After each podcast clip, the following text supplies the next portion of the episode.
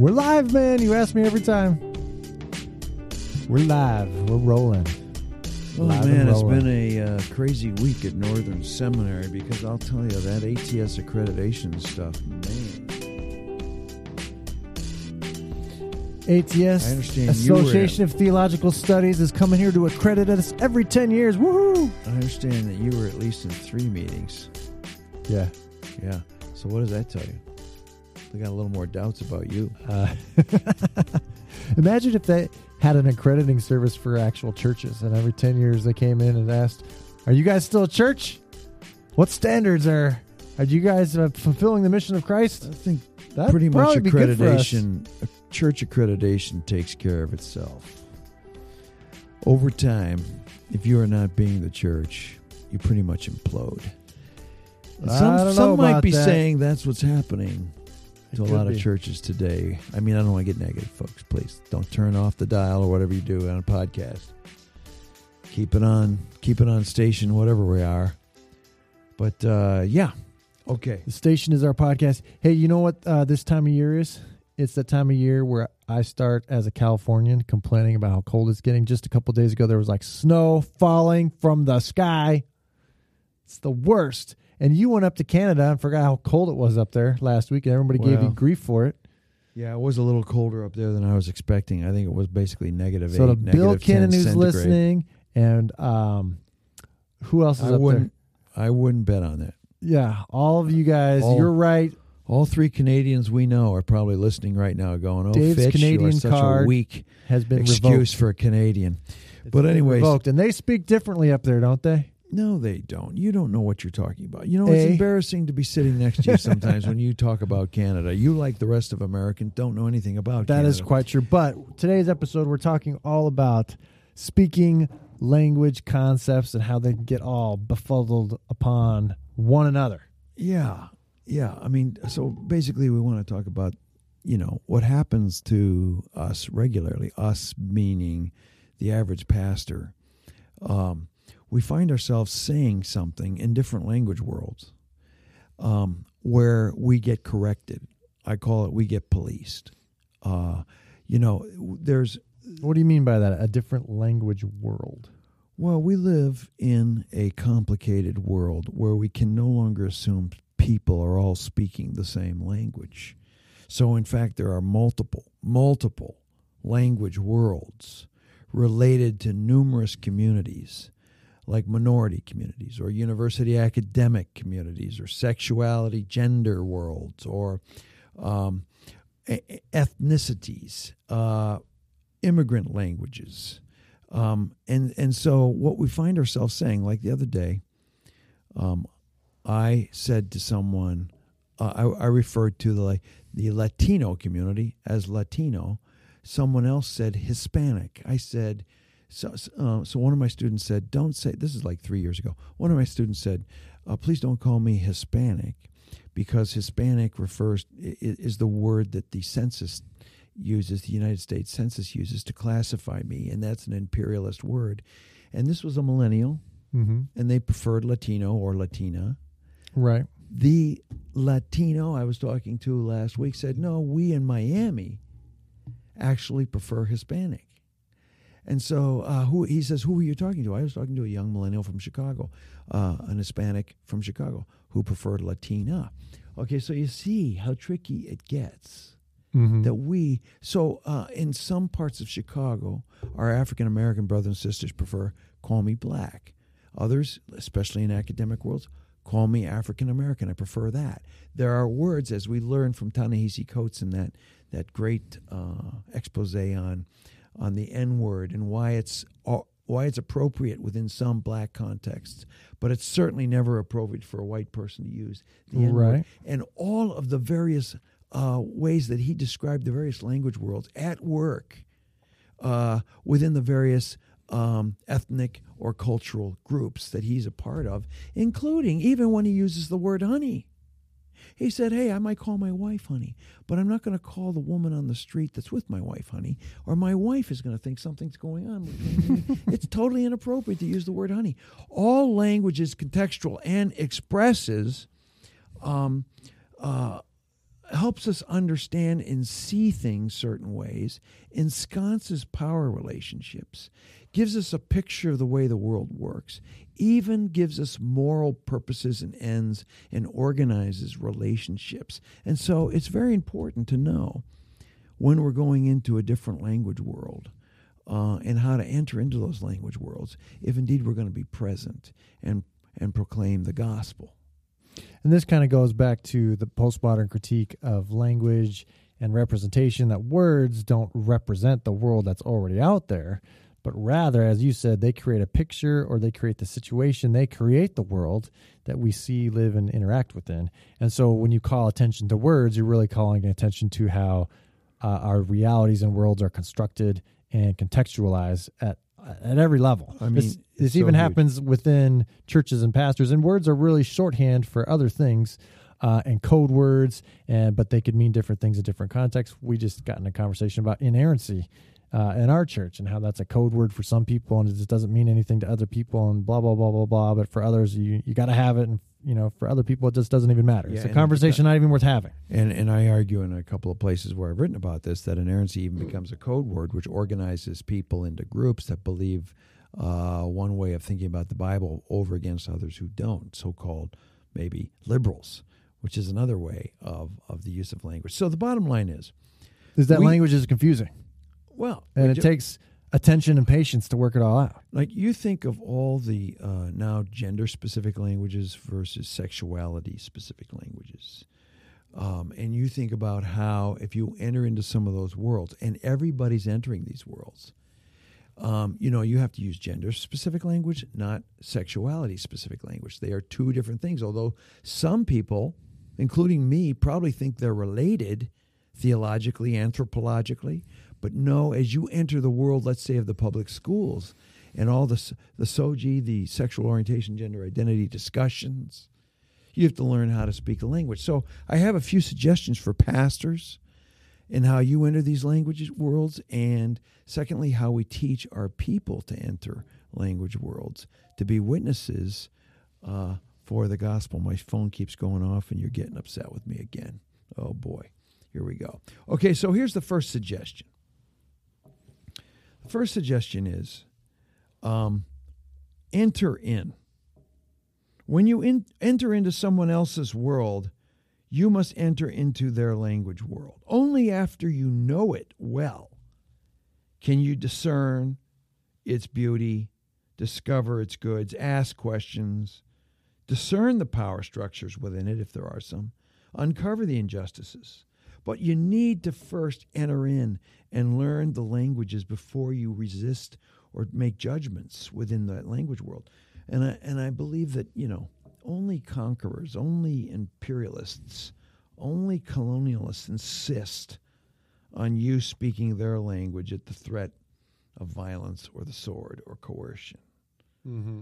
So we we have to take as missionaries in the post enlightenment world.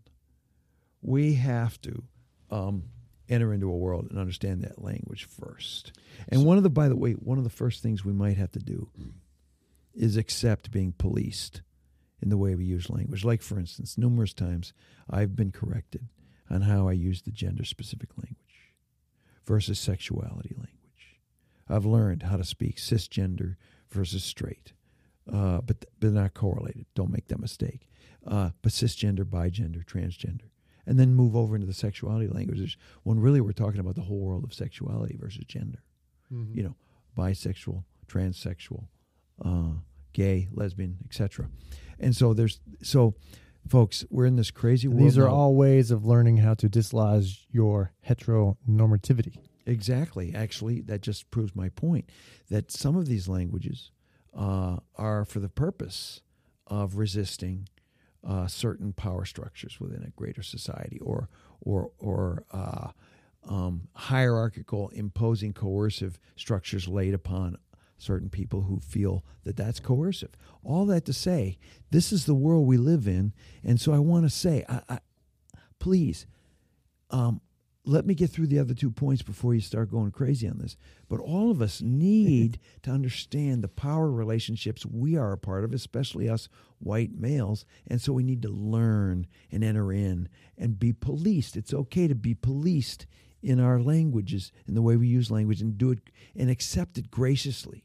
Receive it as a, as a person inviting you into their language world. That's my point number one. Do you have anything to add to that? Yeah, so let me break this down into a couple different levels. Like one, just the basic pastoral communication, active listening skill. It's just a good habit to when you're listening to somebody to really uh, be patient, to uh, repeat back what you're hearing, to get into, as you say, the language world of the person you're communicating. That's just being courteous and humble. That's just doing good pastoral work. If you take it up to another level of missions work, if we really believe that North America is a missions field, if we really believe that there's legitimate cross almost cross cultural work to be done, then that needs to be if if it's not going to be colonizing, right? If it's not going to be a colonialist takeover of the area that we're uh, engaging with, then it has to first position itself through listening and entering in and understanding what is going on before we even bring uh, a different language or we engage that language or any of those. So it's just it's a posture of being a missionary is to listen first. Yes, and so uh, all that's really really important. But here's and and then the last level is that you already mentioned is also coming from position of power, at least as uh, white male pastors, which we are, and maybe some uh, are listening. That we need to you know take even that we need to take that further step and listen and understand that you know we often do have the language of power and we never even have to learn other people's ways of speaking because we're the privileged ones and it's everyone else who has to learn to speak like us so we never have to learn to speak like anyone else. So we have to understand that power dynamic. Yeah so the first uh, the first tip for us leading churches into the world of culture these days is that we have to be willing to enter in learn another language understand what's being going what's going on before we even make judgments about the power structures violence or anything else going on within this language world. But the second thing then is we need to figure out our own language.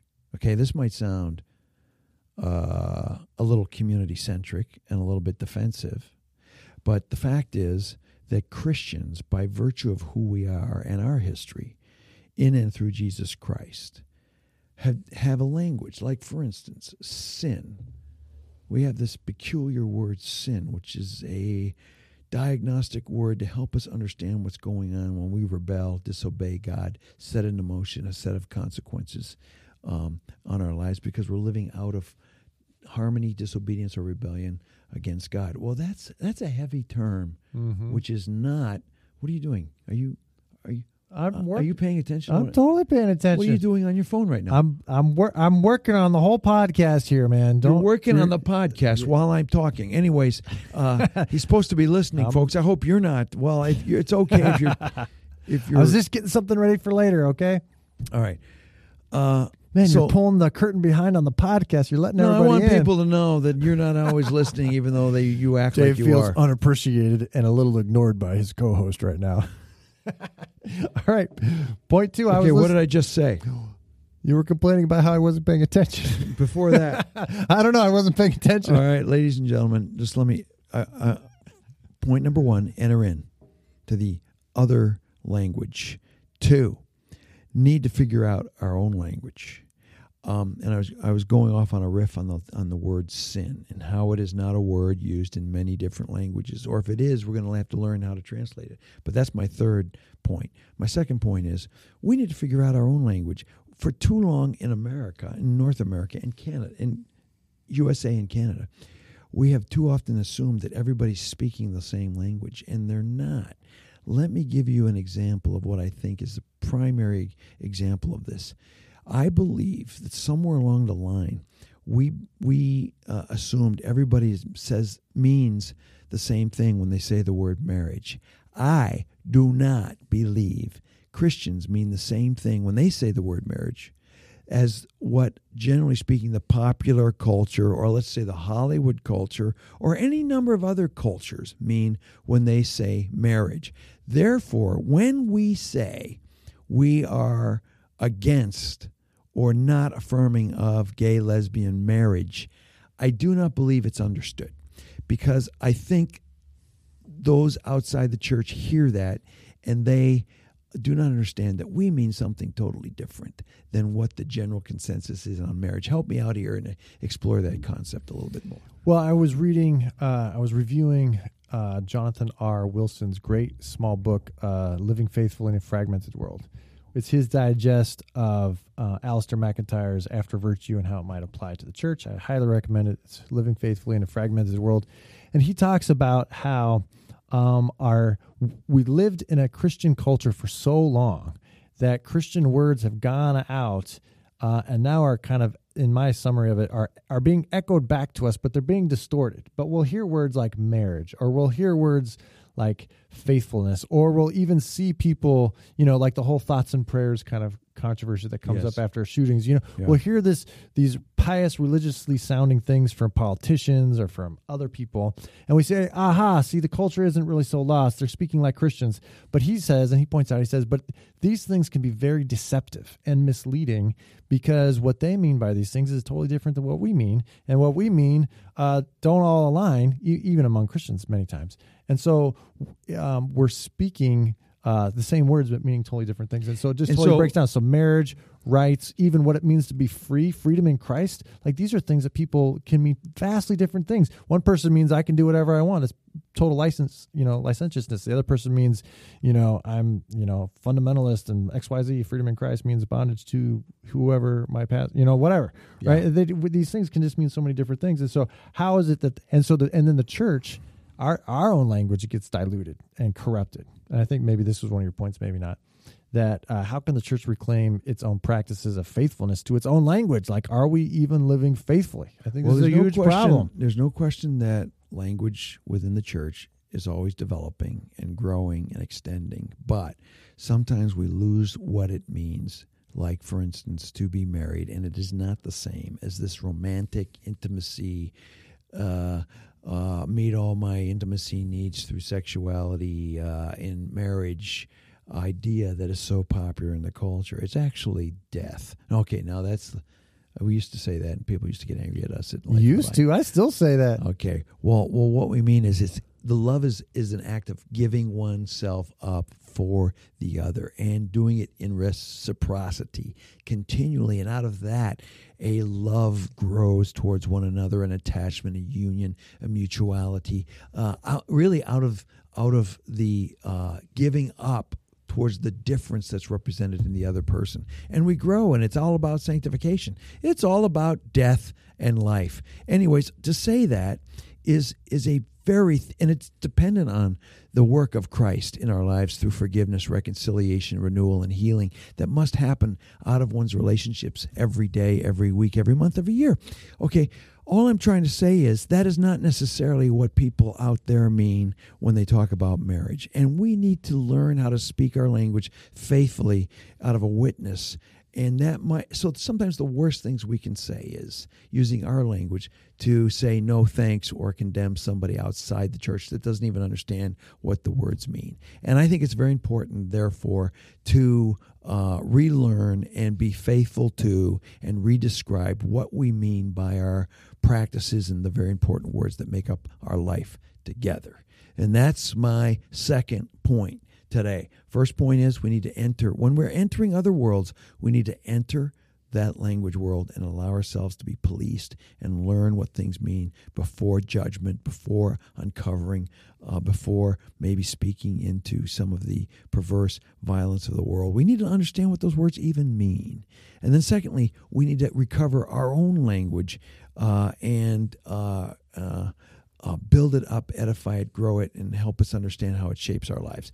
But then, lastly, okay, there will be times when we, and this is the most tricky one, resist the imposition of languages on us for the shaping of our lives. If indeed language shapes our lives, it shapes the way we view and understand one another. It shapes um, um, the way power works.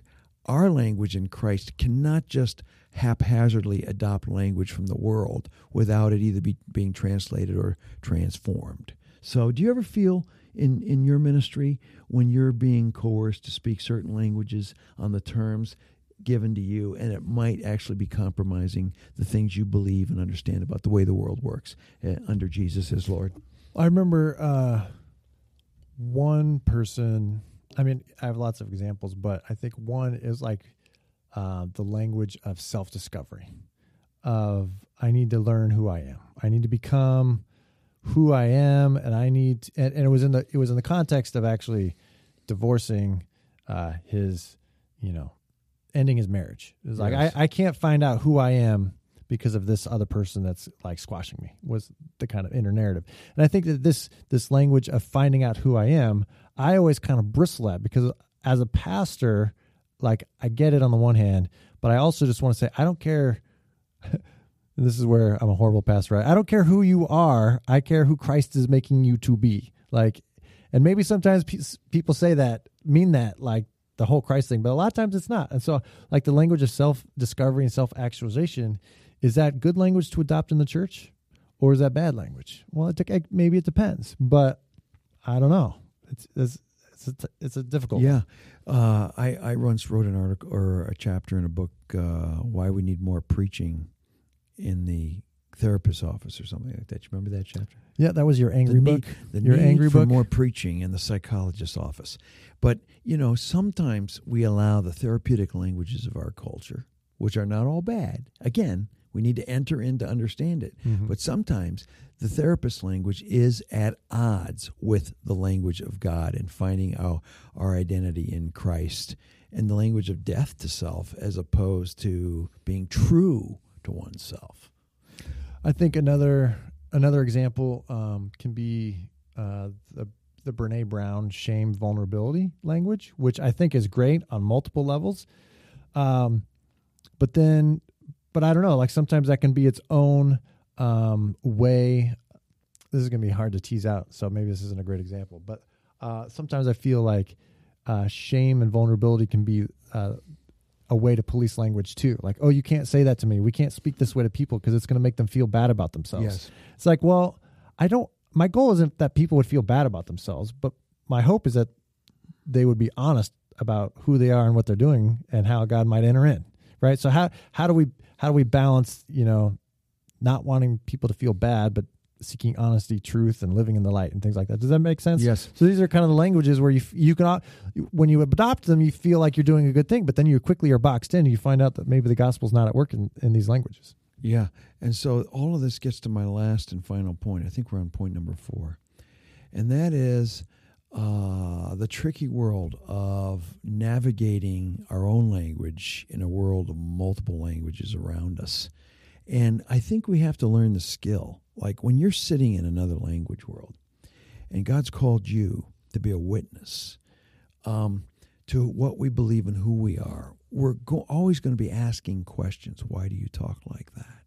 When you said that, what does that mean? Oh, isn't that interesting? Because in my world, I've learned it means this.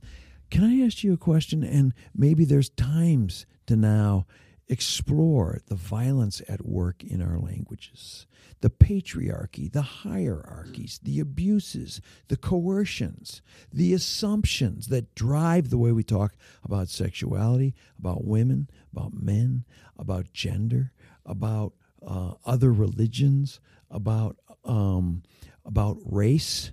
I mean, there we we have become very aware in the last fifteen years that the language of racism and race has invented a whole new way of looking each other, which needs to be questioned and maybe um, undone in the in the work of reconciliation in Jesus Christ. I even heard, uh, you know, I've seen several times in the last four years where we don't like the word reconciliation anymore because the word has lost its it has become um, ameliorated. It has become it's lost its power and has become a means of smoothing over something that really needs to be dealt with at the core. You know the broken histories in racism in this country. So uh, all this it means. I mean, I don't know if this has helped anybody, but it's helped me. that we need to understand. Our podcast is really just therapy for ourselves, and if anyone helped is helped, then then thank goodness. hey, at least it helps the two of us, and and that makes it worth doing. But I just want to say that we need to know how to enter into other language worlds while at the same time working for the integrity, faithfulness of our own ways of speech, and then when the two enter into each other, we need to work for the witness of the gospel. Uh, and this takes translation, asking good questions, being non coercive, making observations, asking, when you say that, do you mean this? Oh, when we say this, we mean this. What do you think about that? And opening up space for uh, a redemption to break forth in the inter in the interconnection, interrelationship of two language worlds. Because I really do think Christian Christianity can be seen as a language world, as a culture unto itself that that breeds forth meanings and purposes in the world and a way to see the world. And, and it will not make sense unless we know how to live it and talk it and interrelate it with the worlds around us. And that, just to sum up, that takes a vibrant way of life, of a communal life. And so, my my just to end, my advice is, you know, you maybe you take the more conservative route on all these language issues, and you don't want to use the word gay or cisgendered or all these types of things. Okay, fine, but don't think that you've won anything because you've drawn a line in the sand. How about if you, uh, and I'm speaking to myself too, you know, how about if all of us had a vibrant way of life where men and women could live in safety without harassment together, where the full spectrum of manhood and womanhood and uh, was was breaking down gender stereotypes and you know was embraced. And how about if we just have a fully, you know, again, vibrant way of living sexually? Uh, let's do that instead of counter policing the the language police about other things like that. Just it does Yeah. no good, and we don't make any progress um, even if theologically or culturally you're on that side of the fence. Well, we, we could talk on and on about this because you you and I are into the the what's called the linguistic turn. We're into the philosophy of language. We're into Wittgenstein. Where all of that has taught me enormous things. But the bottom line is, let's learn how to enter into other language worlds before we try to witness to the gospel. Let's learn how to have our own integrity in our own language so that we can know the difference between what we're saying and what other people are saying. Then let's learn how to go translate back and forth, dialogue, open up space for God to breathe new, for God to reveal what He's doing. And for that, takes a way of life in which our language can make sense to other people. With that, that So- was a heavy course in linguistic philosophy, but I that was. it. What are we going to title this podcast? We're going to have to come up with something I, snappy. I already, I already got a title. I forgot what the title is. All right. Well, we'll it. get that in a second. Hey, Darn so speaking of language, games, and uh, cognitive worlds, uh, let's do something we haven't done in a while, and I'm springing this on you, so I'll go first. But let's do what That- you reading. That's what you were doing when you were looking at your phone and not listening to me. Uh, well, we'll get back to that in a second. Well, what are you reading? So right now, I've been I picked up Stephen's Stephen King's book on writing. It's just called On Writing. Half of it's a memoir of just like his childhood and growing up and kind of how he got into writing, which is super interesting. And then the other half is his tips and tricks and um, bugaboos about the writing process and different things that bother him. And it's been super interesting. So I kind of flip it back and forth between the memoir and the other writing section. So I love it. That sounds like a Very really cool book. I got to read that It's, book. it's excellent. What do you got on your bookshelf? Um, I got in the mail "Awaiting the King" by Jamie K. Smith. I started to read it. Um, I'm enjoying it. Um, I think that Jamie K. Smith is one of the greatest minds for for uh, pulling oh multiple disparate sources in to make an argument, which maybe we're all familiar with, but he deepens it. I'm reading that book. I'm also uh, reading a book on. Um, uh, this is a book by one of our students recommended to me, and I can't remember the name of it, but it's about um, Frankfurt School and Alasdair MacIntyre, and I'm really enjoying it. Um, I'm sorry, I wish I could give you that, but you know what? We'll save that for next time, I guess. All right. So, uh, and uh, yeah, that's it for now.